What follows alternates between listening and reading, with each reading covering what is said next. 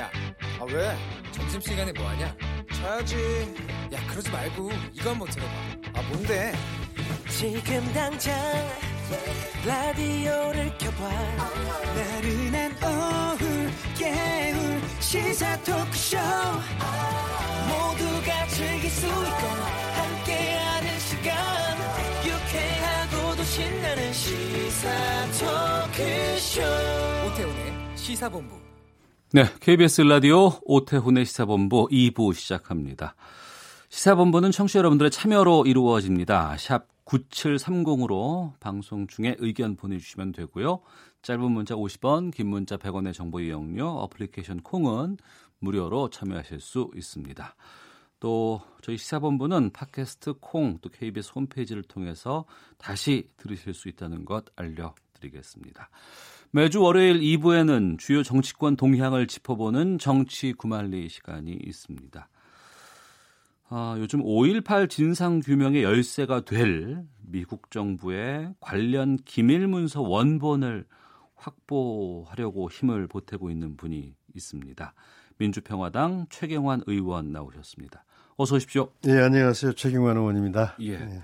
바로 질문 드리겠습니다. 그러니까 지난번에 저희가 방금 뉴스에서도 소개를 해드렸었는데 백악관 청원 사이트에 5.18 당시의 기밀 문서의 기밀 해제 또 이 공개를 촉구하는 글을 올리셨어요. 예, 한 열흘 전에 네. 에, 미국 백악관의 We the People이라고는 청원 사이트가 있습니다. 우리 국민 청원과 같이. 예, 청와대 청원하고 비슷한 제도인데요. 예. 10만 명이 청원을 하면은 이제 정부가 다, 미국 정부가 답변을 주도록 하는 그런 제도인데요. 예. 거기에 5.18 당시 미국 정부가 확보한 그 관련 기밀 문서들을 네. 이제 오픈하고 공개하고 음. 또 한국 정부에 넘겨달라. 네. 5.18의 진상규명의 열쇠가 될 수 있는 귀중한 자료이기 때문에 좀 넘겨달라 하는 청원을 예. 제 이름으로 올렸습니다. 네. 10만 명 넘으면은 그 백악관이 반응을 줄 수 있는 거예요. 답변을. 한달 안에 10만 명인데요. 예. 네. 에, 상당, 예, 그렇습니다. 네.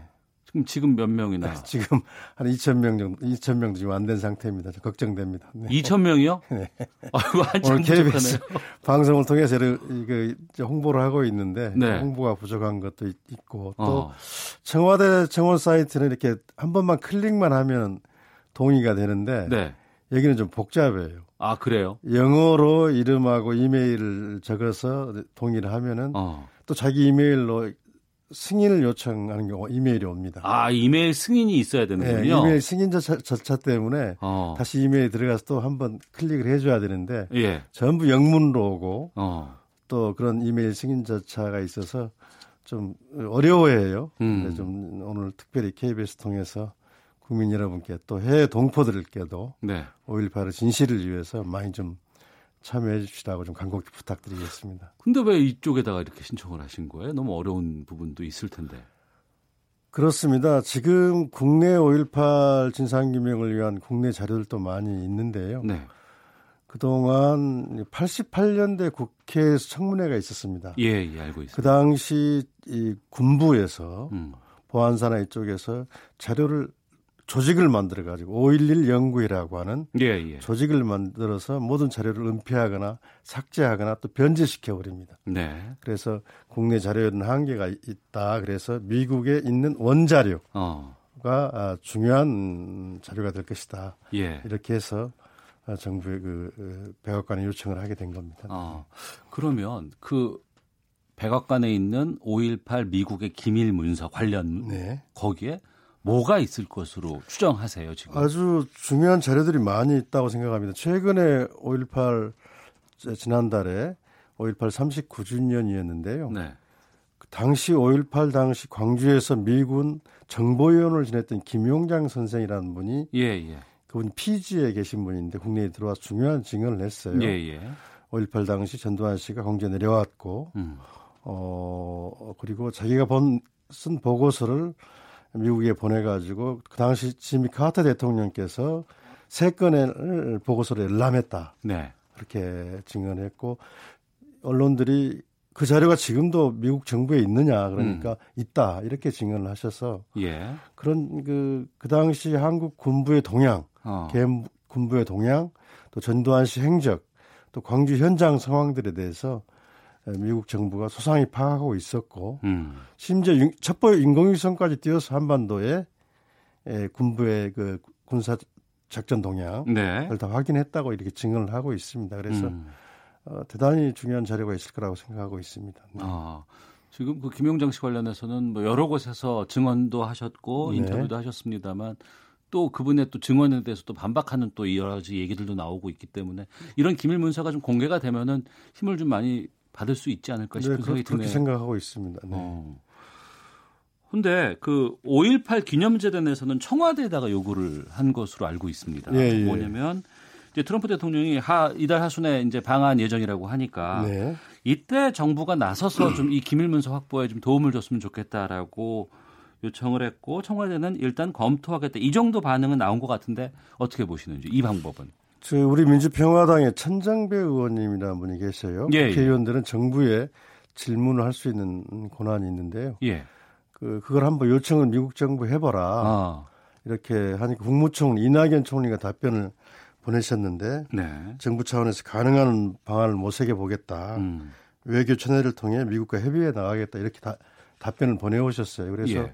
정부 안에서도 미국 정부의 에게 음, 외교 채널을 통해 좀 요청할 생각이 있으신 것 같아요. 예, 예. 그래서 이달 말에 트럼프 대통령이 오신 이제 문재인 대통령이 만나시는데 음, 문재인 대통령께서 그런 에, 국민들의 뜻, 뜻도 있고 또 어. 5.18 진상규명 의지가 확고하시기 때문에 네.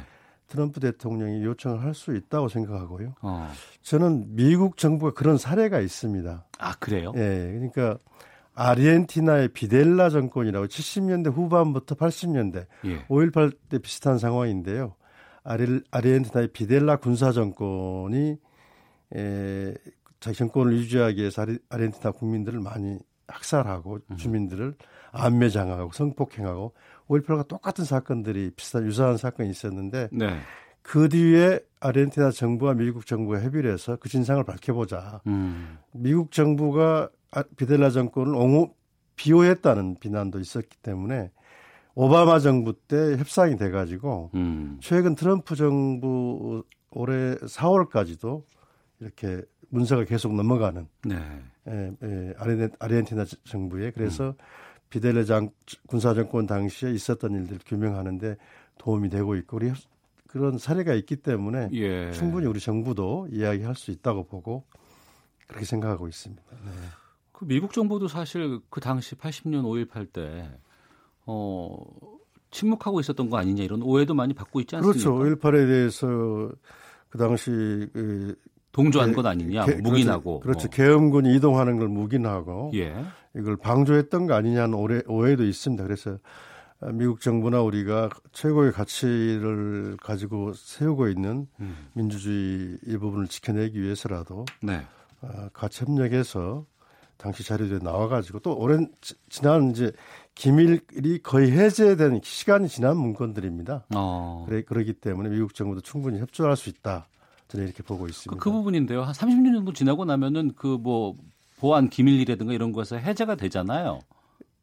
미국 정부가 5.18 자료 일부를 해제했습니다. 예. 기밀, 기밀문서 시간이 지나가지고 어. 말씀하신 대로.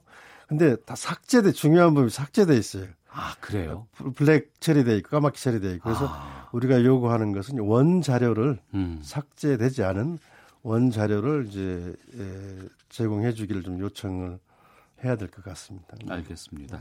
민주평화당 최경환 의원과 함께 정치구말리 말씀 나누고 있는데요.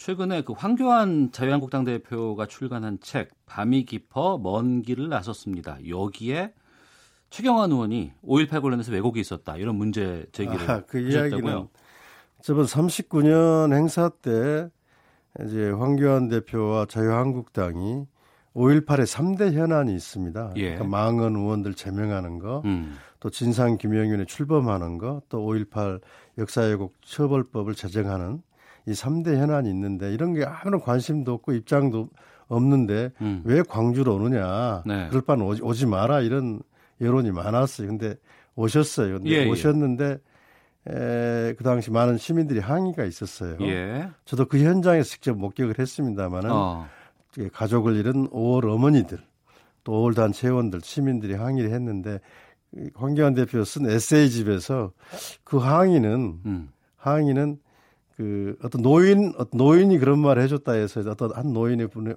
분의 말을 전는 형식으로 하셨는데 그 민중당 사람들이 나를 반대한 거다. 어. 그렇게 이야기를 했어요. 마치 광주 사람들은 자기를 그 황교안 대표를 환영하는 것 했던 것처럼 예. 했는데 그건 사실의 곡이다. 그건 어. 예, 사실과 다른 이야기다. 마- 그 그런 점을 이야기를 하셨어요. 좀 지적을 했습니다. 그건 명확히 사실과 다른 이야기입니다. 네. 네. 방금 말씀하신 것처럼 그 5.18 망언과 관련해서 자유한국당 김순례, 김진태, 이종명 의원 제명 촉구안 내셨더라고요. 예, 지난주에 여야 그 사당 의원들 무려 절반이 넘는 157명이 많은 분들이 참여를 하셨는데 지금 국회 제명 문제가 어, 윤리위원회가 지지부진하면서 그 자문위원회 구성이 안 되고 이러면서 어, 절차가 진행되지 않고 있어요. 그래서 여야 사당 의원들이 5.18을 이렇게 왜곡 폄훼하는 것은 민주주의 자체를 부정하는 거다. 음. 의원으로서 자격이 없다. 네. 어, 최고 수위인 제명을 해야 된다. 이런 결의안을 국회 결의안을 그 국회 157명 이름으로 제출했습니다. 네. 국회에서 제명하자는 거 아니에요? 국회 그렇습니다. 차원에서 네. 자유한국당 차원이 윤리 차원이 아니고. 그렇습니다. 예. 이게 가능합니까? 그것은 이제 정치적인 의사 표현이고요. 예. 본회의에서 의결이 된다 하더라도 그런 국회의 결의 뜻을 보여주는 것이기 때문에 어. 밥- 당장 그 제명이 되고 하는 법적 구속력은 그 실제는 없습니다. 그래서 예.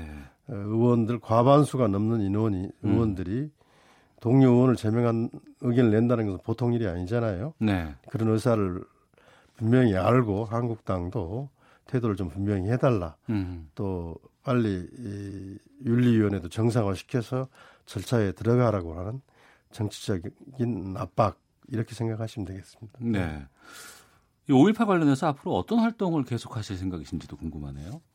가장 중요한 건 진상규명위원회 출범입니다. 예. 지금 작년에 진상 제가 대표 발의를 했는데요. 법이 통과됐고 지금 위원회가 구성돼야 되는데 자유한국당 쪽의 의원이 지금 아직 예 아홉 명으로 구성되게 돼 있는데 자유한국당이 세 분을 추천했는데 그 중에 두 분이 두 분이 예. 청와대에서 자, 적격자가 아니다. 음. 법에 의한 자격 규정이 있는데 맞추지 못했다 해서 재추천을 해달라 그랬는데 아직 재추천을 하지 않고 있어요. 네. 그래서 지금 한국당이 요구한 대로 군 경력 20년 이상의 군 경력을 가진 사람들도 위원으로 들어올 수 있도록 하자 해서 법을 개정해서라도 빨리 이 진상규명위원회를 출범시키는 게 중요하고요. 아까 말씀드린 망언 의원 제명 문제 또 5.18 역사왜곡 체벌법의 제정 문제도 동시에 남아있습니다. 무엇보다 중요한 것은 빨리 네. 많은 증언들이 나오고 그렇습니다. 그래서 하나하나 그 진상규명위원회를 출범해서 사실 조사를 하고 매듭을 지어나갈 게 필요하고 내년이 40주년이거든요. 그러네요. 예, 예. 내년 전까지는 주- 어느 정도 가닥을 좀 매듭을 지어야 되지 않겠느냐. 아. 그러기 위해서는 무엇보다도 한국당 협조가 필요합니다. 네. 예. 법은 통과가 됐지만 이게 지금 아직 시작도 못 하고 있는 거 아니에요? 1년 예산도 한 70억 정도 준비해 놨습니다. 예산도 있는데. 네. 아이고, 알겠습니다.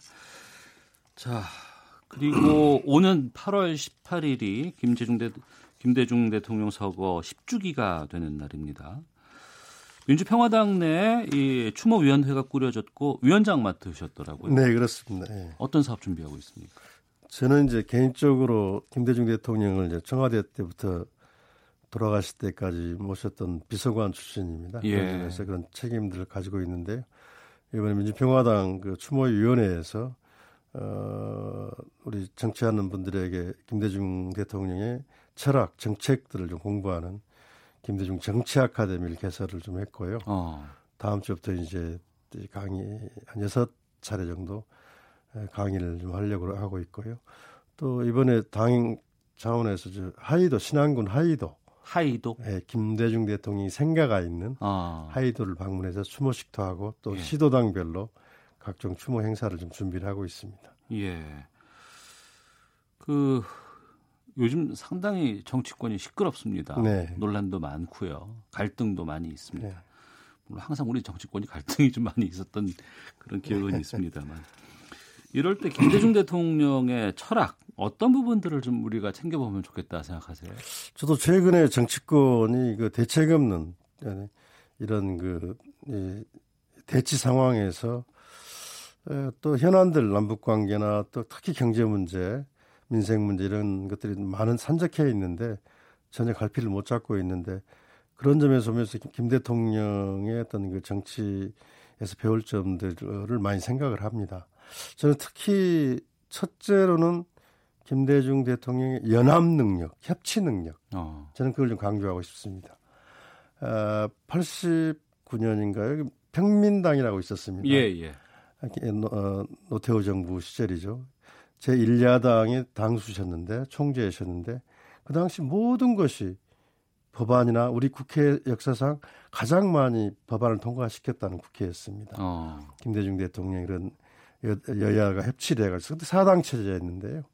그런 노력 그리고 실제 우리가 많이 겪었던 김 대통령이 집권하 집권 자체도 자민련이라고 하는 다른 성격이 다른 당과 연합을 해서 정권을 예. 잡았고 외환 위기를 음. IMF 외환 위기를 그걸 통해서 극복을 했습니다. 네. 정말 연합 능력, 협치 능력을 우리가 김 대통령한테 좀 배워야 될 것 같고요. 두 음. 번째로는 저는 이념과 이런 그 진영 대결이 너무 극단화되어 가고 있는데 정말 실사구시 실용주의 입장에서 실제 우리 국민들에게 또 국익에 어떤 도움이 되는가 네. 그런 차원에서 우리가 여야가 정치를 해나가는 음. 그런 태도 요즘 너무 이념적 진영 대결이 너무 극단화돼 가지고 아무런 해결을 못 하고 있습니다. 국회가 생산력이 없어요. 이게 제로입니다. 이게. 음. 그래서 김 대통령이 그런 연합 능력, 협치 능력 또 실사구시 실용주의 노선 이것들을 우리 정치권이 좀 음, 교훈 가치로서 좀 받아들였으면 좋겠다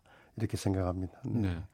주말에 뉴스가 하나가 있었습니다. 이호 여사가 건강이 좀 많이 안 좋다는 얘기가 들리던데 어떠신지요? 예, 저도 어제 세브란스 병원 병실을 들렸다 왔는데요. 예. 건강이 무척 안 좋으십니다. 어. 이호 여사께서는 1922년생 97세, 예. 우리 나이로 98세신데요. 아주 연세가 많으시고 노안에 좀 계시는데 지금 병원에 입원하신 지도 한 80일이 넘었습니다. 음. 그래서 상당히 의사 선생님께서 의사분들께서도 좀 가족들이 대기했으면 좋겠다. 좀 상황을 주시해야 될 상황이다. 그래서 네. 하고 계시는데 주말에 그 유중하셨던 급에 약간 호전됐다 그러시는데 워낙 어. 노안이 깊으셔가지고 예.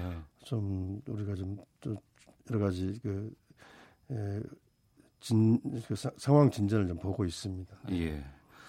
자, 민주평화당 최경환 의원과 함께 하고 있습니다. 정치구말리. 정치 현안도 좀 몇 가지 좀 짚어보도록 하겠습니다. 앞서 저희도 이제 그 약선 김원봉 선생의 조카와도 이제 인터뷰를 좀 해봤습니다만 지난 현충일 추념식에서의 문재인 대통령의 추념사와 관련된 이념 공방 뜨겁습니다. 어, 청와대와 야, 여당은 통합을 이야기했다 이렇게 얘기하고 있고 보수 야권 쪽은 그렇기 때문에 더 분열된다 이렇게 맞서고 있는 상황이거든요. 최경원께서는 이 논란 어떻게 보시고 계십니까? 예, 동, 그 위대한 독립운동가로서의 약산 김원봉 선생. 그렇지만 이제 북한 정권의 수립 과정이 기회하고 음. 또 고위층을 지냈던 부분 분이잖아요. 네. 그런 분들 어떻게 할 것이냐는 문제인데 지금 그 우리 현대사의 큰 비극의 역사 앞에서 지금 양 진영의 입장에서 재단하고 어, 논쟁을 한다면 저는 끝이 없을 것 같아요. 지금 음. 그런 점에서 이것은 좀, 좀 역사의 시간이 좀 필요한 문제가 아닌가. 네. 그런 점에서 지금 이렇게 논쟁을 확산하는 것은 좀 자제했으면 좋겠다는 생각을 합니다. 그런 어. 점에서 그리고 현충일이라고 하는 그 호국 그 전쟁에서 희생된 분들이 주로 대, 에, 계시는 분들 앞에서 꼭 그 이야기를 꼭 해, 했어야 되는가 통합을 의도했다 하더라도 대통령께서 예. 그런 생각도 들고요. 그래서 저는 전체적으로 좀 쿨다운해서 어. 좀그 논쟁을 좀 자제했으면 좋겠다 이런 생각을 하고 있습니다. 예. 그리고 이제 막말 관련해서도 좀 여쭙겠습니다. 차명진 전 의원이 어, 문재인은 빨갱이 이러한 발언을 해서 또다시 논란에 휩싸이고 있다고 해요. 세월호 관련 막말로 당 차원의 징계를 받았음에도 지금 아랑곳하지 않는 상황인 것 같은데 황교안 대표는 말의 배경이라든가 진위가 무엇인지 잘 보면 될 것이다라고 말을 했습니다. 현재 이런 기조를 보면 어떻게 우리가 판단을 해야 될지 추가 징계가 이루어질 것으로 보시는지. 저는 황교안 대표나 나경원 체제가 들어서면서 네. 자유한국당이 좀 태극기 부대와는 좀 단절을 할 줄 알았어요. 그리고 막말 정치 세력과에 대해서는 좀 분명한 태도를 보여줄 줄 알았는데 네. 너무 어중간하네요. 음. 다 끌어안고 가겠다는 건데 그래서 5.18 망언도 그렇고 세월호 망언도 그렇고 최근에 차명진 의원처럼 뭐 빨, 대통령을 빨갱이라고 하는 말, 망언들이 계속 나오고 있어요. 네. 그래서 좀 황교안 대표께서 보수 정당의 수장으로서 음. 좀 단호한 태도를 보여줬으면 좋겠어요. 네. 그런 막말 정치 즉 발언에 대해서 그 아마 다 끌고 가, 끌고 가겠다는 태도인 것 같은데 합리적이고 좀 온건한 우리 그 시민들도 이념이 같다 하더라도 음. 그런 분들에게 얼마나 동의를 받을 수 있을지 네. 좀, 좀 분명한 태도가 필요한 시점이 아닌가. 그러기 때문에 막말이 계속 생산되는 거죠. 지도부에서 음. 그렇게 그냥 용인하는 듯한 태도를 보이기 때문에 그런 막말이 계속 나오고 있다고 봅니다. 음, 알겠습니다. 자, 민주평화당 최경환 의원과 한 주간의 미리 보는 정치권 소식 정치구말리 함께 했는데요. 6362님께서 수고하십니다. 5.18 비밀문서 공개 청원하는 방법 구체적으로 알려주세요라고 보내주셨습니다. 현재 10만이 넘어야 되는데 2,000명에 도달했다고 하는데 네. 어, 최경환 의원 페이스북에 접속, 접속하시면 해당 청원 주소를 바로 확인할 수 있다고 합니다. 아마 링크가 있는 것 같은데 그 링크 주소 눌러서 청원에 접속하실 수 있다고 하는데 아, 관심 있는 분들 뭐 참여해 주시면 좋을 것 같습니다. 꼭 이메일로 승, 그 승인 오면은 거기까지 하셔야지 청원이 완료됩니다. 그거 너무 어려워요. 요즘 이, 소셜 네트워크 서비스 세대는 SNS 예. 세대는 이메일 별로 안 쓰는 것 같아요. 어, 알겠습니다. 자, 최경환 의원과 함께했습니다. 말씀 고맙습니다. 네, 감사합니다. 헤드라인 뉴스입니다. 더불어민주당과 정부 청와대는 늦어도 7월 중 추가 경정 예산을 집행하기 위해서는 이번 주 초 국회 논의를 시작해야 한다며 자유한국당의 국회 복귀를 거듭 촉구했습니다. 자유한국당 황교안 대표는 경제 위기를 인정하려면 그동안 국민을 속여왔던 것에 대해 사과부터 먼저 해야 한다고 말했습니다. 바른미래당 오신환 원내대표는 민주당과 한국당의 태도를 보면 6월 임시국회마저 파행을 불사할 기세라면서 오늘이라도 협상을 타결해 의사일정에 합의해야 한다고 촉구했습니다. 영국의 EU 탈퇴, 즉 브렉시트에 대비해 우리나라가 영국과의 자유무역 협정을 원칙적으로 타결했습니다. 김현철 통일부 장관이 조기에 북미 정상회담을 재개하는 것이 중요하며 이를 위해 정부가 최선의 노력을 다해야 하는 시기라고 밝혔습니다. 지금까지 라디오 정보센터 조진주였습니다. 이어서 기상청의 송소진 씨입니다.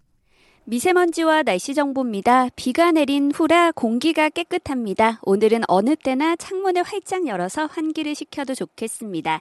비는 대부분 그쳤는데 아직 하늘이 흐립니다. 잔뜩 낀 구름이 기온이 오르는 것을 막아서 오늘은 한낮에도 서울 대전 24도, 광주 대구 23도 등에 머물며 시원하게 느껴지겠습니다. 한편 강원 영동과 경북 동해안은 동풍의 영향으로 내일 아침까지 5mm 안팎의 비가 조금 더 내리겠고요.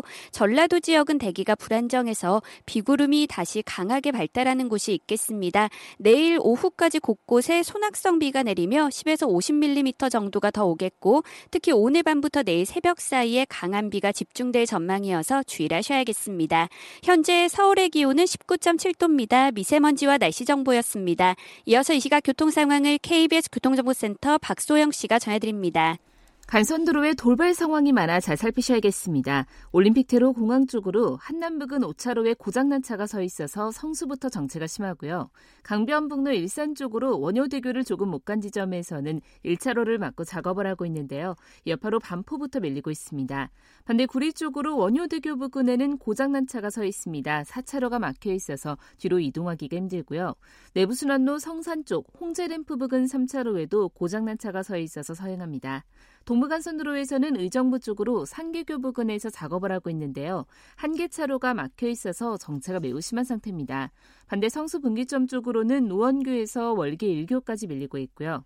고속도로에서는 경부고속도로 부산 쪽으로 기흥에서 동탄 사이 5차로를 막고 작업을 하고 있는데요. 여파로 3km 구간 지나기가 어렵습니다.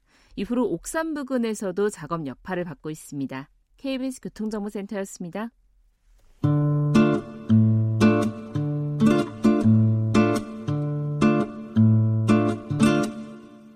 오태훈의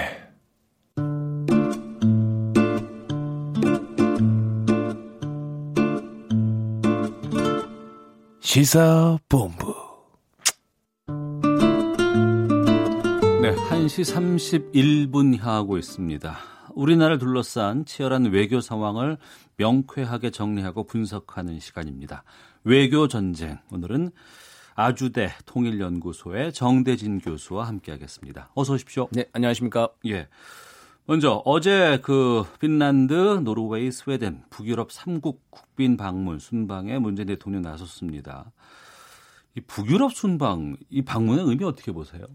어, 지금 정부가 표방하고 있는 게 평화, 혁신, 포용 그런 가치들이죠. 예. 그 삼박자를 고루고루 갖추고 있는 나라가 이 북유럽 3국이죠. 핀란드, 노르웨이, 뭐 그래서 스웨덴 이렇게 생각을 딱 하면은 평화롭고 어. 조용하고 복지 잘 돼 있고 예. 그리고 기술도 발달돼 있고 어. 그렇게 우리 이미지를 가지고 있지 않습니까? 우리와는 그래도 큰 관련은 없는 나라가 아닌가 싶은 생각이 예, 드는데. 뭐 미국 하나 미국, 일본, 중국보다 훨씬 관련성은 떨어지는데 예. 지금 우리나라가 지향하고 있는 가치, 뭐 평화, 혁신, 포용이라고 하는 것들이 어 그래도 가장 좀 잘 실현되고 있는 나라로 꼽히는 나라들이죠. 교실 혁명, 뭐 IT 혁명 등등 그리고 또 뭐 오슬로나 헬싱키 같은 곳은 또 평화의 상징적인 곳 아니겠습니까? 네. 유럽의 실제 동서 어, 냉전 진영을 뭐 그 평화 그 종전 그 냉전 진영을 그좀 중시시키고 음. 평화를 좀 이끄는데 좀 역할들을 했던 그런 좀 나라들이죠. 네. 그 현장에 대통령이 직접 가는 겁니다. 평화, 혁신, 포용이라고 하는 가치를 실현시키기 위해서 지금 노력을 하고 있는데 대한민국의 이제 최고 CEO인 대통령이 직접 현장을 방문하는 것은 음. 어, 반드시 좀 필요한 일이겠죠. 그래서 네. 아마 이번에 방문이 의미가 있다고 보여집니다. 어. 그 앞서 말씀하신 그 노르웨이 오슬로 대학에서 기조 연설이 있다면서요? 예, 그렇죠. 오슬로 포럼이라고 하는 게 있는데 거기에 전 세계 이제 평화와 중재 전문가들이 모여서 하는 이제 회의가 이- 있어요. 그 예. 거기에서 이제 연설을 아마 하시게 되어 있는데 여기에 그 코피 아난 전 유엔 사무총장도 연설을 했고 카터 전 미국 대통령도 연설을 하고 그런 적이 있습니다. 음. 그 이번에 또 마침 또 날짜가 6.12 작년에 북미 정상회담이 있은 지 한 1주년 되는 시점입니다. 아, 예. 연설할 때쯤이 그 관련돼 가지고 지금 뭐 관련된 좀 평화 메시지가 좀 나오지 않겠느냐 음. 해서 좀 어, 주목을 다들 하고 있는 상황입니다. 네. 6.12 말씀하시니까 바로 이 질문으로 좀 넘어가야 될 것 같습니다. 트럼프 대통령의 방안이 지금 예정돼 있잖아요. 네. 6월 말로 지금 예정돼 있는데 한미 정상회담 전에 정치권 일각에서는 남북 정상회담이 있지 않을까라는 전망들 예측 같은 거 나오고 있습니다. 이건 어떻게 판단하세요? 우리는 4차 남북 정상회담에 대해서 이미 공식적으로 제안을 해놨죠. 예. 근데 이제 북한이 지금 내부 사정으로 검열 중이잖아요. 어. 대남 라인, 대외 라인을 지금 검열 중인데 이게 아직 입장 정리가 좀 안 끝난 것으로 좀 관측이 되고 있습니다. 이제 정리가 좀 되어 가고 있는 시점인 것 같은데 네. 아직까지는 조금 시간이 좀 촉박하지 않은가라는 생각을 좀 해봅니다. 음. 그러니까 3, 4, 5월 달 우리의 여러 대화 제의에 전혀 이제 묵묵부답이었는데 네. 이게 여러 가지 징후로 봤을 때 지금 좀 마무리가 되고 있다는 징후는 좀 보이는 것 같아요. 징후가 예, 그렇죠. 예. 마무리가 좀 되어 가고 있는 것 같은데 이게 지금 6월 말까지 과연 우리의 대화 제의에 갑자기 이제 좀 받게 될런지 음. 그건 좀 지켜봐야 될 건데 어쨌든 결단은 김정은 위원장이 직접 좀 해야 되는 상황인 것 같습니다. 네. 뭐냐면은 대남 라인을 검열을 하고 있으면은 검열을 하고 있는데 최고 지도자한테 어 남북 정상회담 합시다.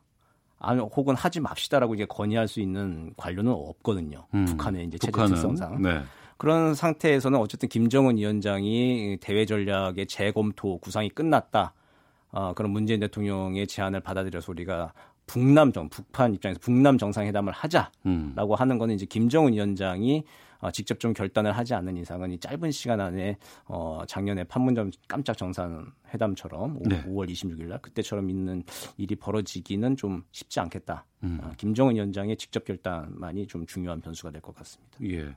북한과 만나고 트럼프 미국 대통령을 만나는 것과 트럼프 대통령을 만나고 나서 남북 정상회담을 다시 갖는 것과 차이가 있죠. 차이가 좀 있고 북한 입장이 가장 좀 중요한데 북한 입장에서는 아마 좀 한미 정상회담을 보고 예. 그러고 아마 회담에 응할 가능성이 높지 않을까 아. 봅니다. 그러니까 북한도 나름대로 입장을 다 밝혀놨어요. 4월 10일 날 김정은 위원장이 최고인민회의 시정연설에서 셈법을 바꿔라. 음. 미국이 셈법을 바꿔라. 그건 우리한테도 똑같은 얘기거든요. 네. 근데 이제 그 셈법을 바꿨는지 안 바꿨는지는 한미 정상회담 결과를 봐야 알 수 있는 것이죠. 음. 그걸 보고 셈법이 바뀌었다고 판단이 되면 북한도 대화에 응할 것이고 그렇기 때문에 아마 한미 정상회담을 통해서 우리 한미 동맹도 북한에 줄 수 있는 카드를 좀 재정리한 다음에 그러고 나서 이제 어 다시 남북 정상회담이나 대화 모드로 좀 돌아가는 것이 어 아마도 예측 가능한 수순이 아닐까 그렇게 네. 생각이 됩니다. 예.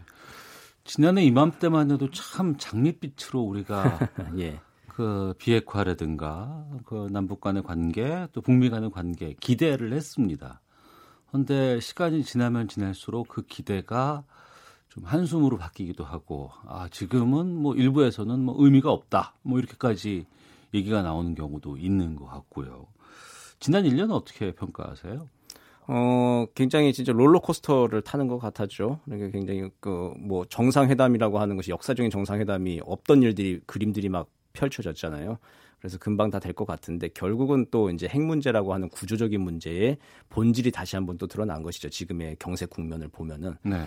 근데 이거를 풀어 나가는 데 있어서 이제 정상 외교 시대인데 정상들 간의 신뢰는 아직 살아 있다는 게 확인이 계속되고 있죠. 스스로들 얘기를 하고 있잖아요. 정상들이 얘기를 하고 있거든요. 아, 서로가 뭐 비난을 하거나 그렇죠. 헐주는 건 없어요. 지금. 그렇죠. 예, 예. 4월 10일 날 김정은 위원장도 최고인민회의 시정 연설에서 음. 트럼프 대통령 얘기하는 대로 좋은 관계를 유지하고 있다. 그 얘기를 직접 했거든요. 네. 그러니까 남북미 정상 간의 신뢰는 깨지지 않는 틀이 지금 유지가 되고 있다는데 좀 마지막 좀 희망을 좀 걸어보고 음.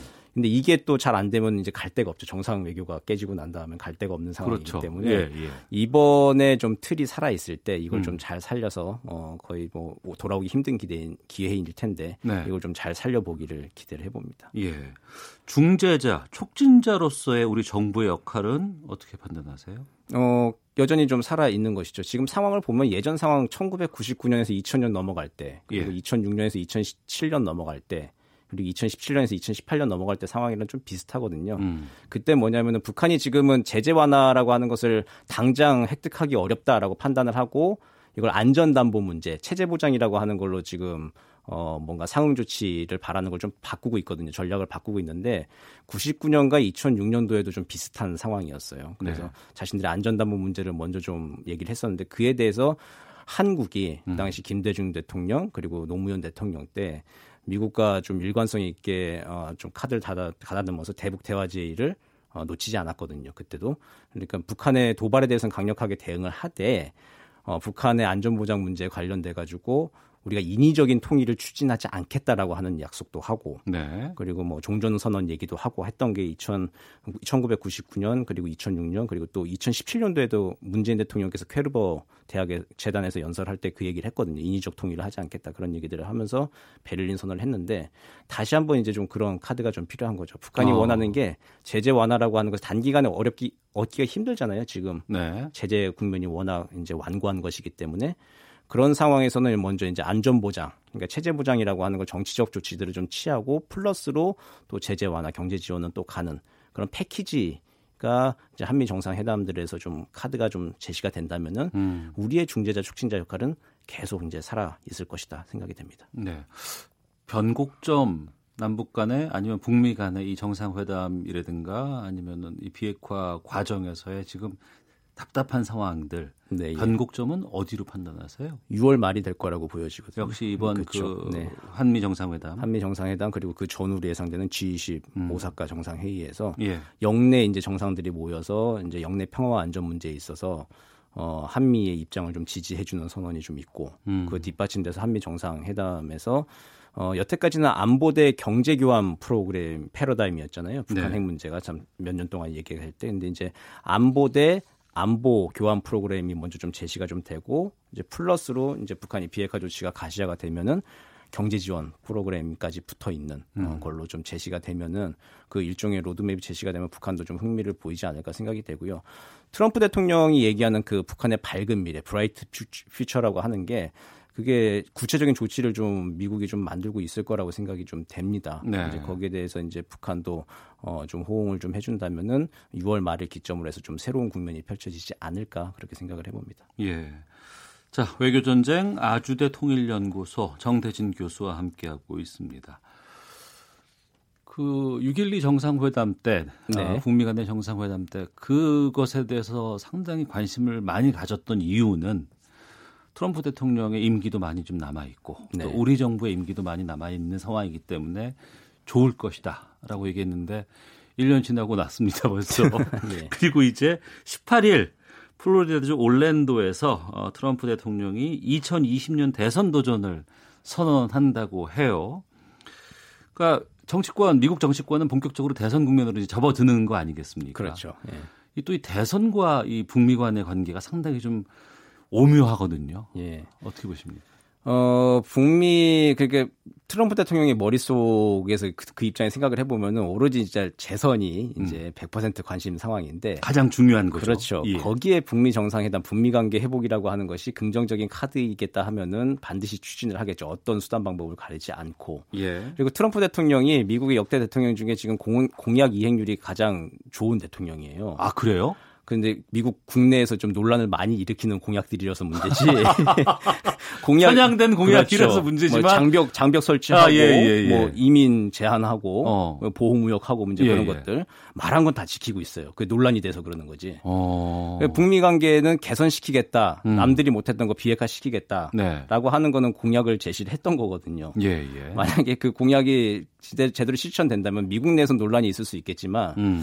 어, 어떤 형식의 비핵화가 될지 모르겠지만 우리 입장에서는 그래도 좀 긍정적으로 좀 볼 수 있는 것이고 예. 어, 북한도 지금 이게 미국의 대선 국면으로 본격 접어들기 전에 남아 있는 마지막 골든 타임인 것 같아요. 하반기가.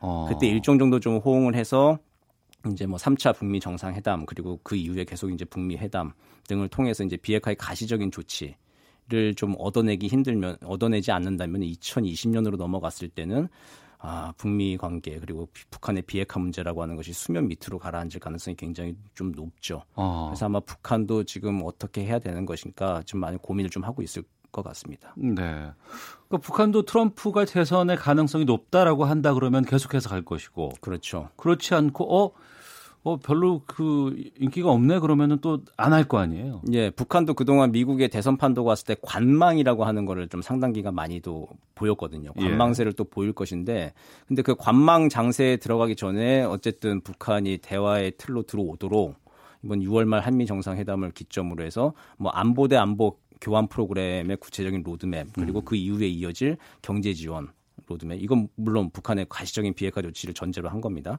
그 로드맵들을 좀 제시할 수 있으면은 뭐 새로운 국면이 하반기에 충분히 펼쳐질 수 있다 그렇게 전망이 됩니다. 네. 앞서서 이제 G20 정상회담에 네. 대해서도 많은 관심을 좀 기울여야 된다고 말씀하셨는데 북한 비핵화 관련해서 또 여기서도 얘기가 나오겠지만 이 지금 오사카 G20 정상회담에서 핵심은 또 미중 무역 분쟁 아닐까요? 예, 그렇죠. 어. 그 지난달에 그 전 세계 전문가들이 제주도에 많이 모였어요. 제주 포럼 한다고. 그때 만날 때마다 저도 이제 해외 전문가들한테 물어봤는데 네. 그 오사카에서 그럼 미중이 예, G20 정상 회의는 뭐 여러 가지 포괄적 의제를 다루지만 미중이 그럼 거기서 좀 합의를 할 것 같으냐라고 음. 하는데 다들 전망들은 좀 불투명하게 좀 보긴 보더라고요. 안 좋아요. 예, 안 좋아하긴 하는 안그 별로 전망이 좀 어둡다라고 생각들을 어. 하는데 네.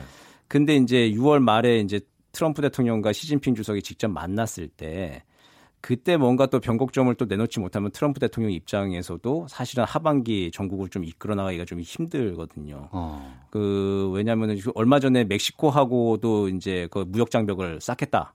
예. 관세를 높이겠다고 했는데 그것도 철회를 했어요. 왜냐하면 일본은 예. 결정이 났죠. 왜냐하면 멕시코하고 당장 이렇게 무역 관세를 많이 이제 높이고 무역 장벽이 생기다 보면은 미국 중산층의 아침 밥상 풍경이 달라지기 때문에 음. 당장 미국민들이 시민들이 영향을 받거든요. 예. 그러니까 멕시코에서 넘어오는 아보가도 같은 그런 농산물들을 못 어. 먹으면은 당장 생활에 영향이 미치는 거에 대해서 미국 유권자들을 설명하기가 쉽지가 않죠. 예. 그래서 만약 중국과의 무역 전쟁도 좀 깊어지게 되면은 평소에 그냥 뭐 한 2달러 주고 사던 물건을 중국산 제품 5달러 주고 사야 된다. 이제 음. 그거를 미국 시민들한테 어떻게 설명할까? 이제 그것도 트럼프 대통령의 과제이거든요. 예. 그랬을 땐 6월 말에 어쨌든 조금이라도 좀 합의를 할 가능성은 음. 네, 정상 외교의 시대이기 때문에 네. 주변 여러 가지 조건들은 안 좋아 보이는데 어. 어쨌든 정상들이 만났을 때 정상들만이 할 수 있는 판단으로 좀알수 예상치 못한 어, 그런 좀 변곡점을 좀 만들 가능성 일말의 가능성이 좀 있지 않을까 기대를 해봅니다. 네.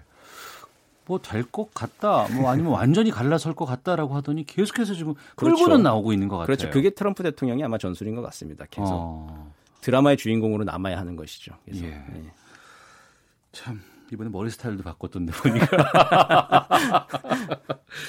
자, 이 G20 정상회담은 우리 정부에게도 무척이나 중요한 자리일 수밖에 없습니다. 음, 이제 우리도 이제 미, 중, 일 정상을 연쇄적으로 만날 가능성이 있잖아요. 이제 가서 이제 다자 회담 속에서 양자 회담은 늘 있는 것이고 가서도 음. 우리 뭐 당연히 만나야죠. 네. 만나고 이제 북한을 대화를 견인할 수 있는 패키지 우리가 가장 중요하게 생각하는 게 한반도 평화와 안정 아니겠습니까? 네. 여기에 이제 필요한 음, 미국, 중국, 일본의 협력을 이끌어내는 것, 어, 구체적인 좀 카드를 좀 만들어내야 될 건데 이게 제재 완화와 체제 보장. 지금은 체제 보장이 조금 더 앞으로 올라왔어요. 그렇죠. 북한이 안전담보 문제, 체제 보장이라는 문제를 지금 먼저 좀 음, 요구하는 걸로 노선이 바뀌었기 때문에 근데 거기에 플러스로 경제 지원 그 제재 완화의 부분을 뭘 붙여야 될지를 좀 고민을 해야 될 겁니다.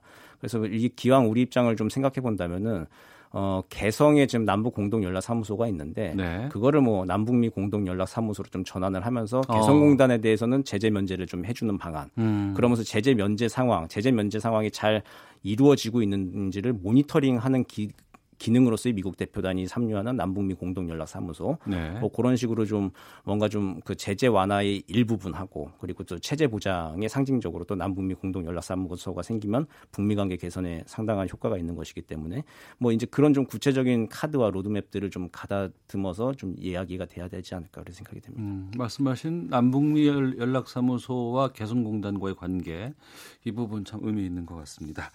자, 정대진 아주대 통일연구소 교수와 함께 어, 외교 현안들에 대한 분석과 전망 살펴보는 외교 전쟁 마치도록 하겠습니다. 오늘 말씀 고맙습니다. 네, 고맙습니다.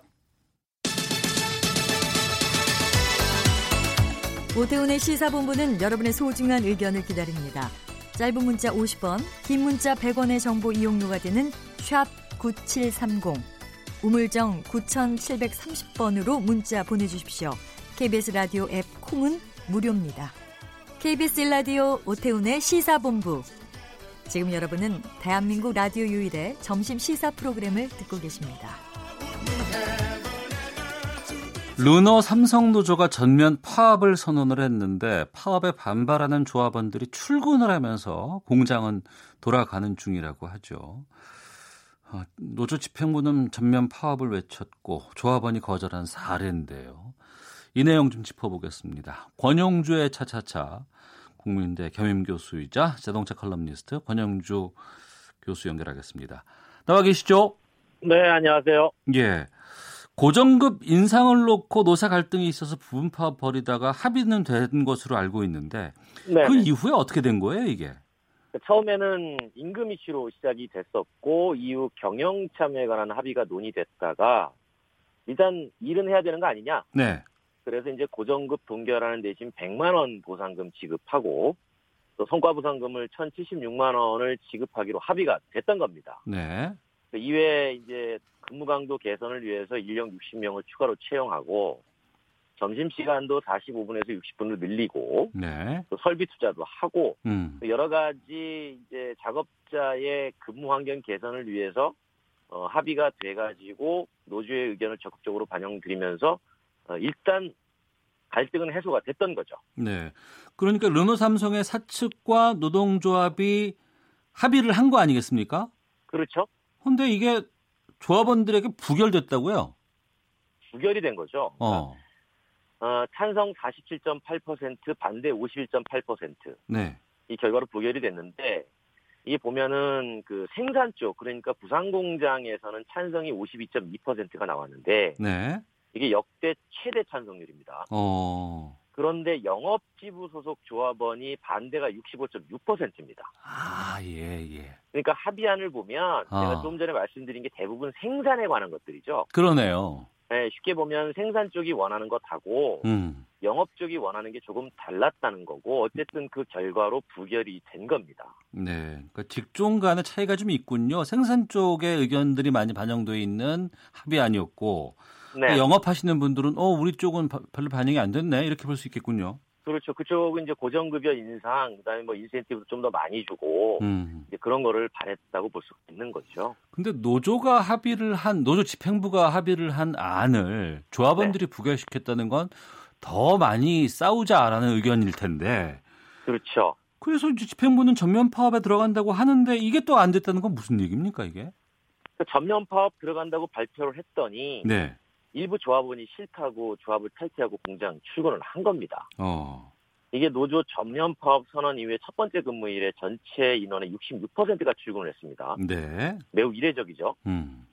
그러니까 이걸 가지고 회사가 있어야 월급이 나온다는 인식이 퍼졌다라는 해석도 있고 네. 여기에는 이제 르노 삼성 자동차가 한국이 아니라 외국계 기업이라는 점이 반영이 됐다라는 얘기도 나옵니다. 왜냐하면 네. 우리가 저기 같은 외국계 기업인 한국 GM이 군산 공장 문 닫는 걸 옆에서 봤지 않습니까? 어.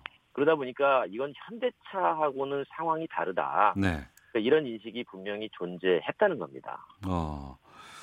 외국계 기업이라는 점들 그리고 한국 GM의 공장 문 닫는 걸 봤다는 것.